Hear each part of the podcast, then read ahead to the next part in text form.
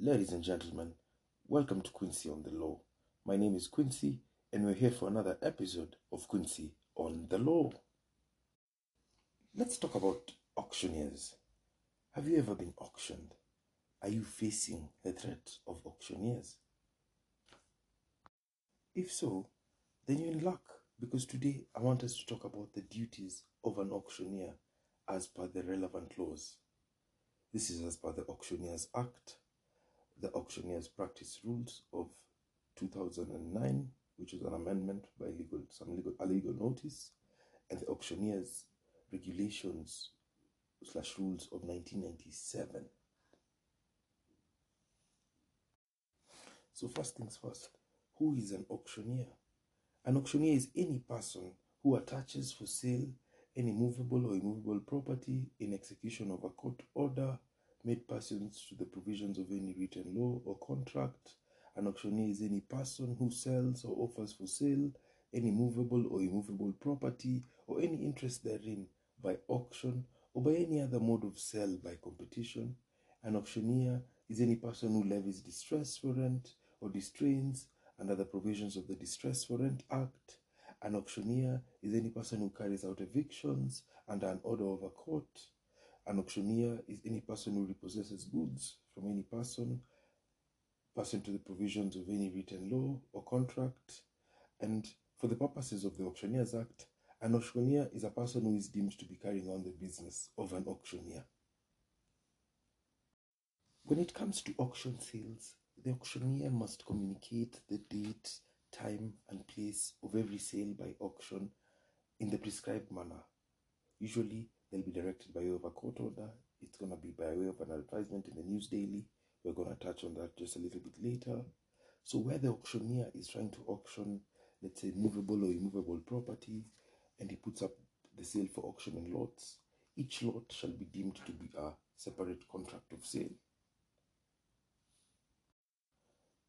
These lots, of course, or any other singular auction of a movable or immovable property must be subject to a reserve price.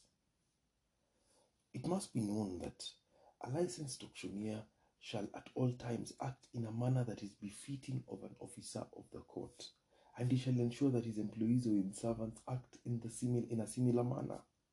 They must act in accordance with the rules as may be prescribed when repossessing, attaching, storing, or selling any property. The auctioneer must also maintain such books, accounts, and records or, or other documents as prescribed by the rules.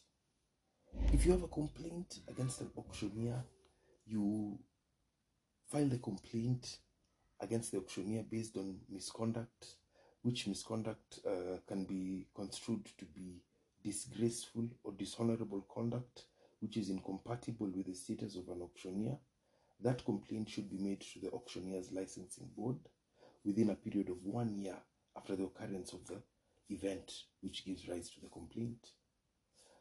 Once you file the complaint at the board, the, there'll be a hearing. The complaint, the complainant, uh, and the licensed auctioneer will be heard. If the auctioneer wishes to be heard, evidence will be adduced and the board may make a decision. Amongst the decisions that the board may make, if they find the auctioneer to be uh, in breach of the relevant rules, they may order that the auctioneer be admonished. They may order that the auctioneer's license be suspended for such a period, not, not exceeding six months, or as the board may think fit. They may order that the auctioneer's license be revoked.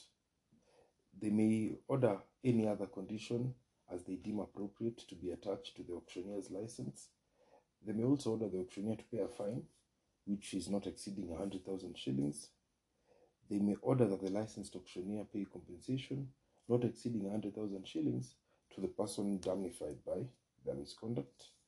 They may order that the auctioneer be disqualified from holding an auctioneer's license for such a period as the board may think fit. Or the board may choose a combination of all these uh, sentences, you may say. Uh, uh, the auctioneer, any auctioneer licensed by the decision of the board may, within 30 days after receipt of the written notice of the decision, appeal against the decision to the High Court. setting out the grounds of appeal thereof, and giving the registrar notice. However, any person uh, injured, injured not in the physical sense but economically, has a right to recover damages from an auctioneer. You see, a person who suffers any special or general damages by the unlawful or improper exercise of any power by a licensed auctioneer shall be entitled to recover any damages from them. But the auctioneer, of course, as in any case, may claim contribution or indemnity from the complainant or try to limit the damages recoverable under any written law. But according to the Auctioneers Act, there is a general penalty which says that any person convicted of an offense under the Auctioneers Act for which no other penalty is specified shall be liable to a fine not exceeding 100,000 shillings or to imprisonment for a term not exceeding two years or both or both. So that that i was looking at the duties that are provided for under the auctioneers act. We can move swiftly to the auctioneers rules of 1997 now according to part 3 of these rules of 1997 apply to the attachment and sale of movable and immovable property under the warrants of a court or letters of instructions from third parties. This includes distresses for rent and repossessions. Now, auctioneers are mandated to keep a register of all warrants received and letters of instructions. An auctioneer shall keep a register of all warrants and letters of instructions passed to him by a client and shall record in it the number of the case under which the warrant is given, the name and address of the creditor and advocate, the date he received each warrant, the amount is required to recover, the date of return of the endorsed upon the warrant, an itemized inventory of the property to be sold, showing the value to be placed on each lot, the amount to be realized in respect of each item sold, the date the warrant was returned to the court, the date and amount of proceeds of any sale forwarded to the court or to the creditor or his advocate, and any charges to be levied by the auctioneer. Now, when it comes to immovable property, this is basically land. It, upon the receipt of a court warrant or a letter of instruction, an auctioneer shall, in the case of land, record the warrant or letter of instruction in the register, prepare a notification for sale indicating the value of each property to be sold, locate the property, and serve the notification of sale of the property on the registered owner of the property. This I will put so much emphasis because I do a lot of land litigation and this is where I get most auctioneers. Or this notice may be served to an adult member of the family of the registered owner residing or working with him. And where the person refuses to sign such a notification, the auctioneer shall sign a certificate to, to that effect. The auctioneer must also give in writing to the owner of the land a notice of not less than 45 days within which the owner may redeem the property by payment of the amount set forth in court on the court warrant or the letter of instruction. On the expiry of the period of notice and the auctioneer has not received the payment, then they can arrange for sale of the property, but not earlier than 14 days after the first newspaper advertisement. Now, when it comes to the ad- newspaper advertisement, we usually see uh, auctioneers pull out even five or six pages, uh, usually at the back of the, of the newspapers, full of auctions of people's land. These advertisements uh, are usually ordered by the court. Now, an advertisement by an auctioneer shall, in addition to any ma- any other matter required by the court, contain the date, time, and place of the proposed sale, the conditions of the sale, or where they may be obtained, the time for viewing the property to be sold. When it comes to movable property, these are basically chattels, other than perishable goods and livestock, an accurate description of the goods to be sold, and a statement as to whether or not they are to be sold and subject to reserve price must be provided in an advertisement. Now, uh, furthermore, when it comes, when we let's go back to land, all the information required to be contained in the court warrant or letter of instruction, except the amount to be recovered and the exact amount of any reserve price, should be provided in the advertisement. Now, let's get to the auction itself. The civil procedure rules that provide that the auction must be conducted between 10 a.m. and 6 p.m. However, the other sales that may be conducted between 10 a.m. and 10 p.m. And in either event, it must be done in a venue, in a venue that is open to and accessible to the public. And it's lawful for the auctioneer to charge prospective bidders a respectable, a, reasonable sum for a sale catalogue or list of lots for sale. The auctioneer may also make reasonable shall make reasonable arrangements for the identification of the items for sale by list or catalogue and by allocation of lot numbers which shall so, so far as possible be indicated on the goods at the time of the sale. Now, the auctioneer shall call out each lot for auction, identifying the lot number and showing it to the bidders, the lot for sale, or in the case of land, identifying the lot for sale by reference to a map or sketch, and shall invite bids on it. The highest bidder shall be the purchaser, subject to compliance with the conditions of sale. The auctioneer shall, after selling the movable property, attaching goods or goods lawfully held under his custody, and for purposes of effecting transfer in favor of the purchaser, file an application to court which issued the decree or to any other competent court which is applicable. The application shall be by way of motion, by way of miscellaneous application, supported by an affidavit, and may be heard ex parte.